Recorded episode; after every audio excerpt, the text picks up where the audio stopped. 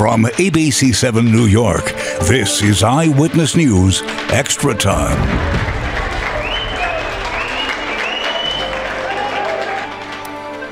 Breaking right now, cheers in the city council after an act of political defiance against Mayor Adams. The council overriding his vetoes on two criminal justice bills, including the controversial How Many Stops Act and good evening. It's good to have you with us. I'm Josh Einiger, and we are following breaking news from City Hall tonight after an historic rebuke of the mayor by an overwhelming majority of the City Council.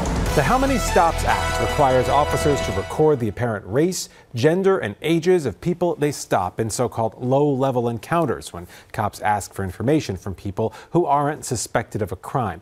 That amounts to millions of encounters every year, and the NYPD says filling out a form for everyone is simply too time consuming for cops and keeps them away from solving a crime.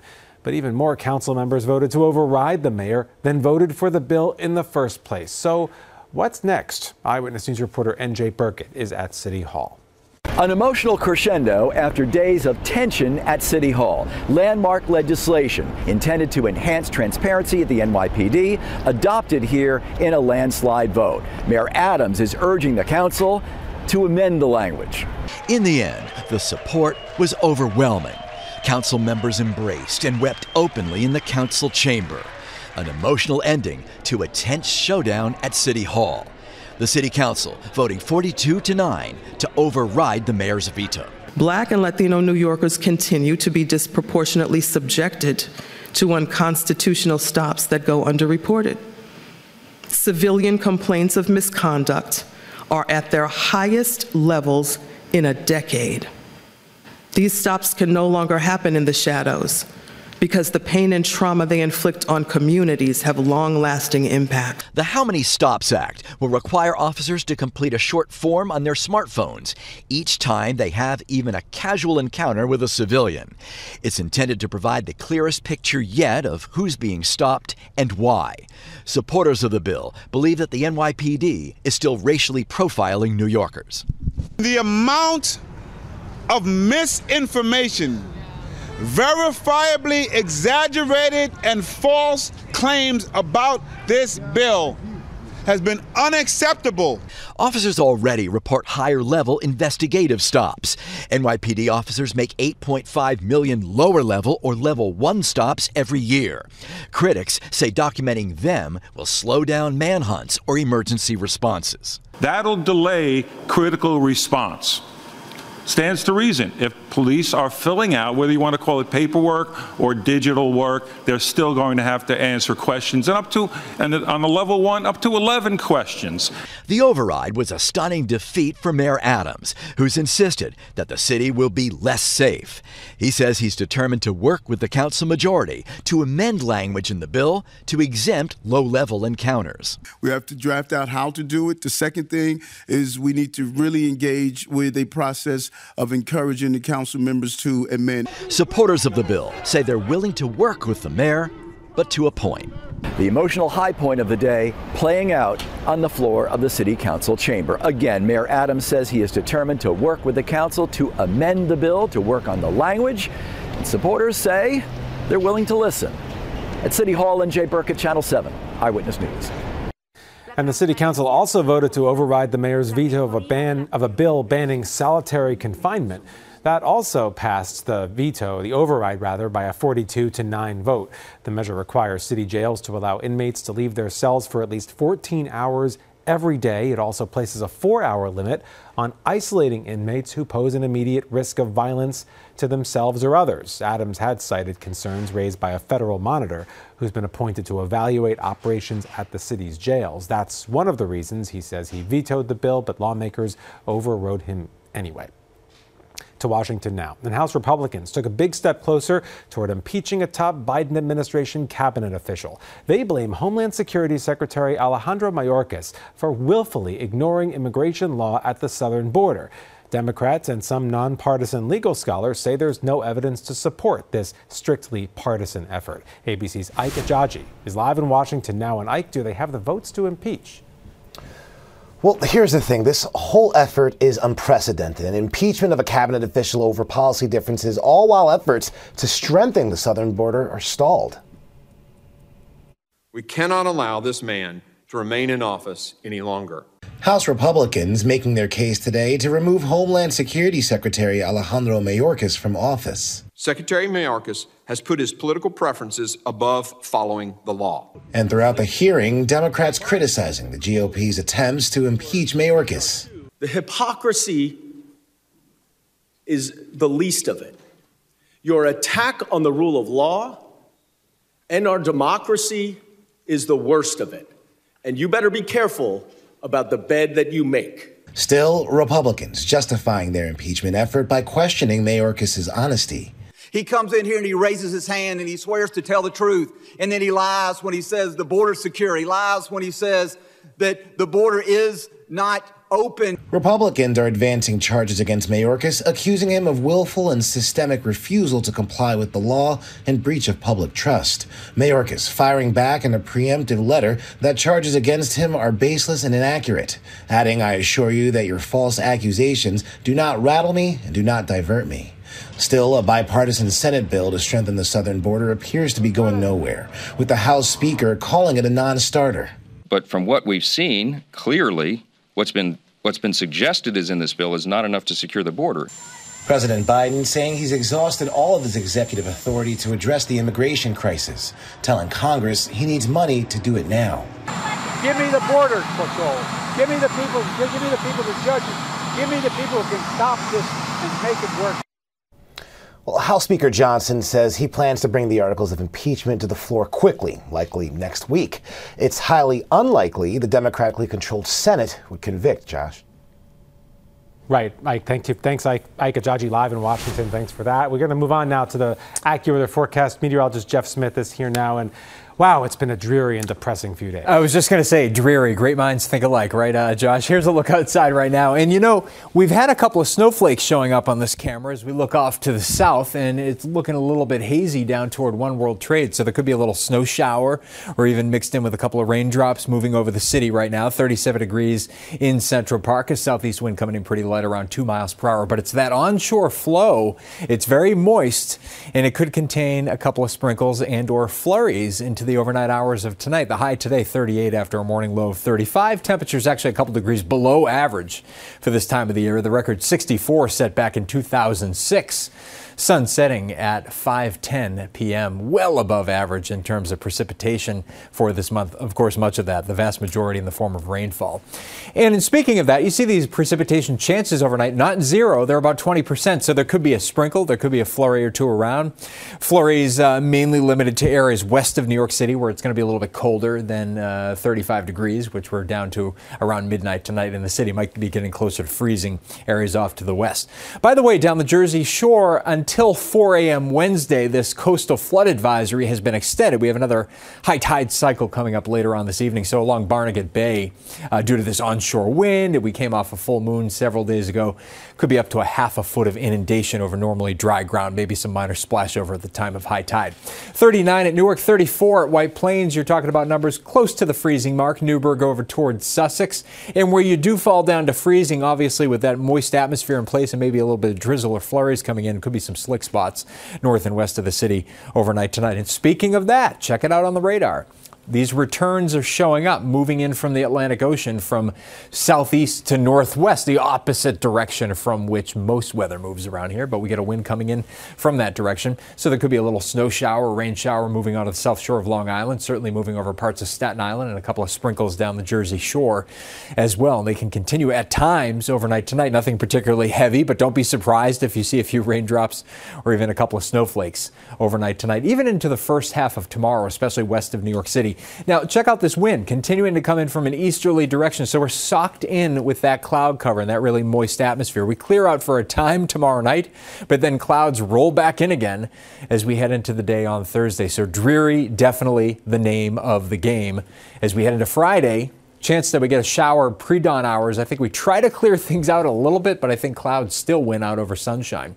Cloudy with spotty drizzle and also a few flurries in the area overnight. Tonight we're down to about 34, mainly cloudy. It's a touch of drizzle or a few flurries around mainly morning and west of New York City. 40 for a high. Clouds breaking tomorrow night back down into the middle 30s. Still cloudy on thir- Thursday, first day of February, but mild upper 40s. 46 on Friday. Could be an early shower. Watch for maybe a break or two of sun in the afternoon. Finally, Josh, we get some appreciable sunshine Saturday, Sunday, 40s, and then we're back down into the 30s by early next week. We'll send it back over to you. We definitely deserve it. We need Hopefully it. extends beyond day seven. That would be nice. Okay. All right. All right, Jeff. See, see you soon. Thank you. Remembrances are pouring in tonight for dynamic dancer, singer, and Tony Award winning actress Chita Rivera. She died today here in New York after a brief illness. She was 91.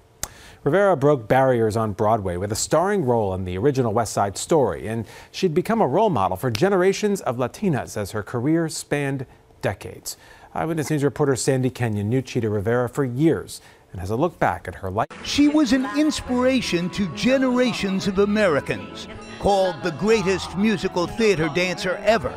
Yet Chita Rivera was remarkably humble. I don't have any secrets. I just, I, I, I danced from the age of seven, and so that's really been my life. She was born Dolores Conchita Figueroa del Rivero and broke barriers on Broadway in West Side Story, becoming a role model for generations of Hispanic women. I like to be in America, okay by me in America. A few years ago, Eyewitness News brought her back to the theater where it all happened. It's nice to be back. I'm, I'm really getting emotional sitting in this magnificent place. It's full of dance steps and vocal notes and words, and it's just filled with art. The hits didn't stop there, continuing with Bye Bye Birdie and Chicago. And A later hit, Kiss of the Spider Woman, was all the more remarkable because it came after an auto accident in the streets of Manhattan that almost ended Rivera's career. She fought back with typical grit and determination. I say a prayer every single night. Please let me say the right words. Let me give the complete, all the gift that you've given me, dear God. Let me give it back. In 2009, she received the Presidential Medal of Freedom, the nation's highest civilian honor from President Barack Obama, in a White House ceremony. I wouldn't know what to do if I wasn't moving or singing a song or being a gypsy. That's the spirit of, of my life, and, and I'm really so lucky. Sandy Kenyon, Channel 7, Eyewitness News. Still no word on a public memorial service. The family is planning a private funeral. For now, we've posted a link to her incredible life story and all her accomplishments at ABC7 New York. And as we continue with Eyewitness News Extra Time this Tuesday night, how the Manhattan Borough President wants to make a long-standing problem, scaffolding, a thing of the past. And quickly, Mark Levine joins us live next. Also ahead, a new effort to deter fare beaters, but some think it could have dangerous consequences.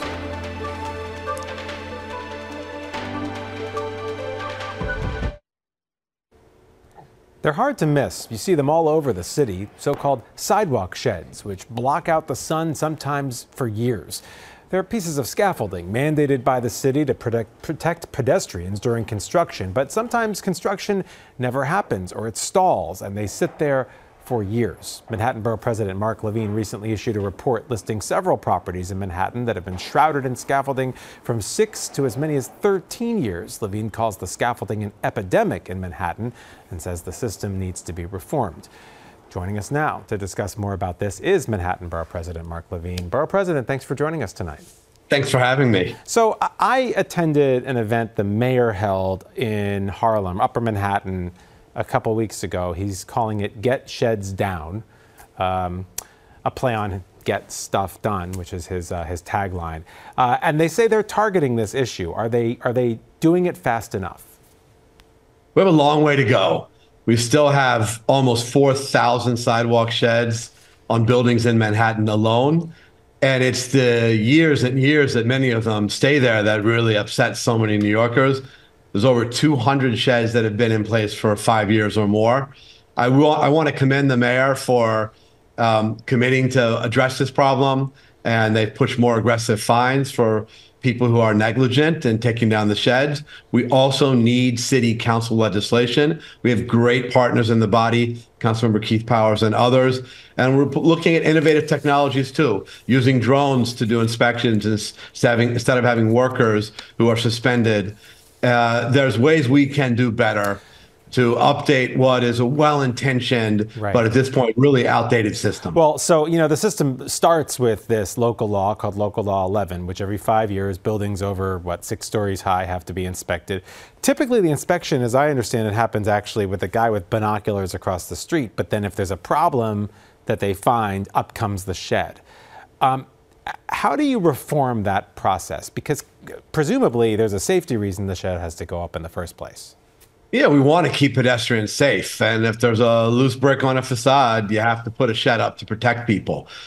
But Local Law 11 needs to have more flexibility. It treats a brand new steel and glass building the same way it would treat a 100 year old terracotta facade. Uh, it treats a building that just completed a major facade renovation the same way it treats one that hasn't had a major renovation in decades. Um, also, the design criteria need to be updated. The so-called green monsters are actually stipulated in the law, uh, right down to the color of green. And we can do better. We can have more open designs. We can have netting instead of plywood. We can have different colors. We can have better lighting, um, fewer columns. Uh, that'll make the experience better when we do have sheds in place.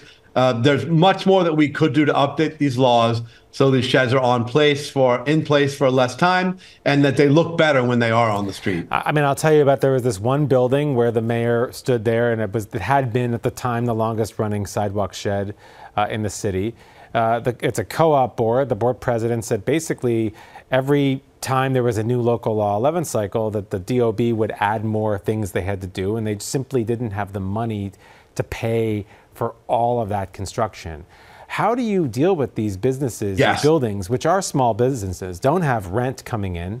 Uh, it's maintenance from people on fixed income in a lot of the lot of sure. So look, some landlords are just outright negligent. They don't want to pay a million dollars or millions of dollars to renovate the facade. They'd rather just rent the sidewalk shed. But there are other buildings like the one you referenced, which want to do the right thing, and these are expensive repair jobs, and they don't have the cash flow for it. Right. So we have proposed creating a zero interest loan fund so that city can lend these buildings money, they can repair the facade, take down the shed, and it's a win-win. A win-win. Um, that sounds like a great is, plan. We're going to have to get back into that. I want to know more about that coming up next time we talk, but I'm going to have to leave you got it there. Mark Levine, Thanks for Borough President me. of the Borough of Manhattan. Thanks for joining us tonight. Appreciate it. All right, sorry to cut you off there. As we continue with Eyewitness News Extra Time tonight, the MTA has launched a pilot program to deter fare evaders, but some are worrying that what the agency is doing could risk lives.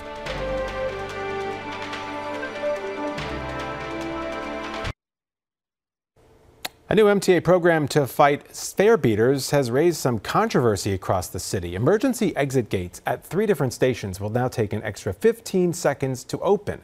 The MTA wants to see if that slows down fare beaters who would then enter through that gate. But the big question is what happens if there's a real emergency and people need to get out of the station when every second counts? Eyewitness News reporter Stefan Kim has the story. To ride the rails underground, there are several ways to catch a train. You can pay, or you can go over, maybe even go under.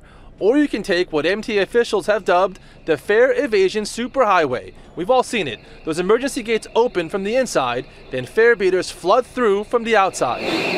Now the MTA has an idea on how to crack down by adding a 15 second delay to the emergency exit gate. That's a very bad idea. 50 seconds is like, it, it can be dangerous. That happens all the time. MTA always comes up with outrageous ways of, I guess, saving money. In a few weeks, the gates will be reconfigured with a 15 second delay at three stations the 138th Street 3rd Avenue station on the 6th line, Flushing Avenue on the J, M, and Z lines, and the 59th Street station on the 4, 5, and 6 lines. Transit officials say they chose these stations because they have enough exits for riders to quickly escape during actual emergencies.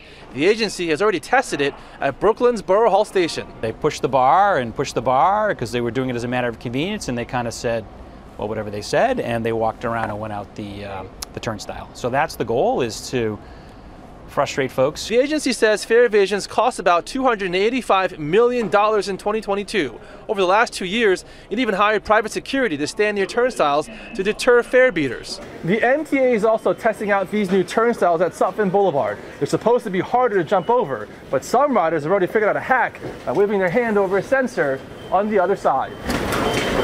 Officials say the pilot projects are temporary fixes and that they're looking to see what works and what doesn't. As for the 15 second emergency gate delay, not a bad idea, but I won't say it's the best idea to solve it. It's a good attempt, but I think New Yorkers will find a way to evade all that. So, you know, good luck, but it's not going to be totally effective. In Queens, Stefan Kim, Channel 7, Eyewitness News. And as we continue with Eyewitness News Extra Time tonight, does endless scrolling through social media fry your kids' brains? It certainly fries a lot of adults' brains. New information on the impact of screens on children next.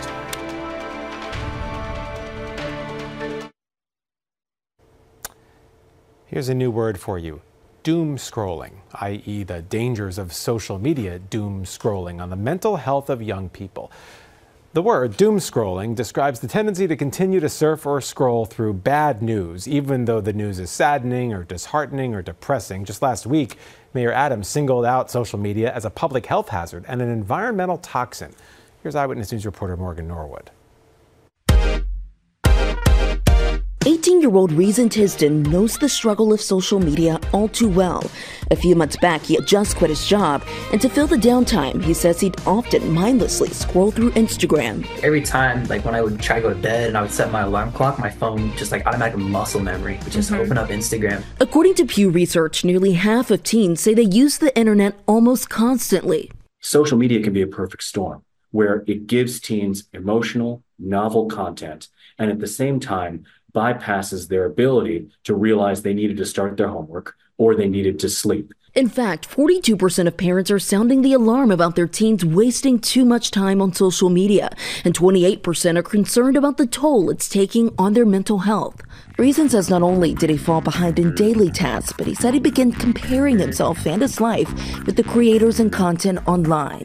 I would just feel depressed every day, like I just wasn't enough. As the pressure mounted, his mom, Sarah Grotto, a licensed counselor, started picking up on signs of possible depression. I did notice that his little pep was starting to diminish. The way social media affects teens differs. Dr. Dave Anderson of the Child Mind Institute says research shows that most teens do not report having a negative experience on social media, but there are teens who are more vulnerable. Teens who already have a mental health diagnosis, teens who might be prone to anxiety or depression or concerned about their own body image, these teens constitute a vulnerable group. Sarah says she and Reason started talking openly about his algorithm and the content he was viewing. That's something that we also talk about is when to catch it, when it's starting to influence how we're feeling, and then taking a break. The biggest point we make to parents is they need to also be considering are the things they need to make time for. So, are they making enough time for academics? And are they making enough time for in person or real world social experiences? Morgan Norwood, Channel 7 Eyewitness News. Just take away the device, that'll do the trick. Or not. City Council just bucked the mayor, overriding his veto of a bill that would force serious changes on the city's 35,000 cops. He told you about it with NJ Burkett at the beginning of this newscast. But what happens next? Eyewitness News reporter Jim Dolan is following that story. We'll have that and a whole lot more tonight on Eyewitness News at 11. For now, that's extra time for this Tuesday night. Thanks for joining us. I'm Josh Einiger. For all of us, have a good night.